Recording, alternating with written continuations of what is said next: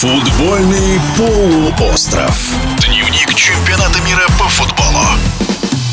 Сборная Нидерландов в своем втором матче на чемпионате мира по футболу не смогла одолеть сборную Эквадора. Окончательный счет 1-1. В активе подопечных Луи Вангала 4 очка, собственно, как и у эквадорцев.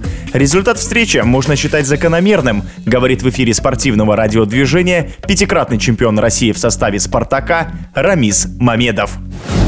Равная игра, быстрый гол, конечно, все перестроил. На шестой минуте это очень быстрый гол, поэтому голландцы чуть подсели, потому что на контратаках играть им легче было. А Эквадору терять тоже было нечего, и поэтому пошли в атаку. Все получилось так, как получилось. Эквадор играющая команда. И, в принципе, я думаю, что, наверное, тренеру, судя по таблице, надо было усиливать атаку, потому что их даже поражение в один мяч устраивало. Им также надо играть в ничью Сенегала было. Так же, как при проигрыше в один мяч.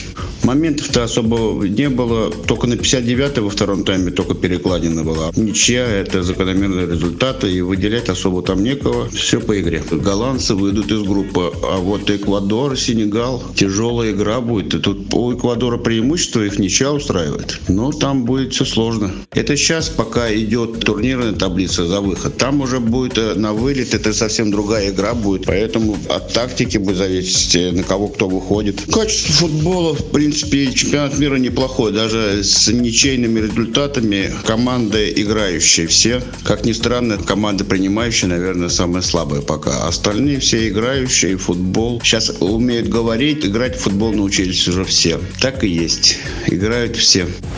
В эфире спортивного радиодвижения был пятикратный чемпион России в составе «Спартака» Рамис Мамедов. Футбольный полуостров.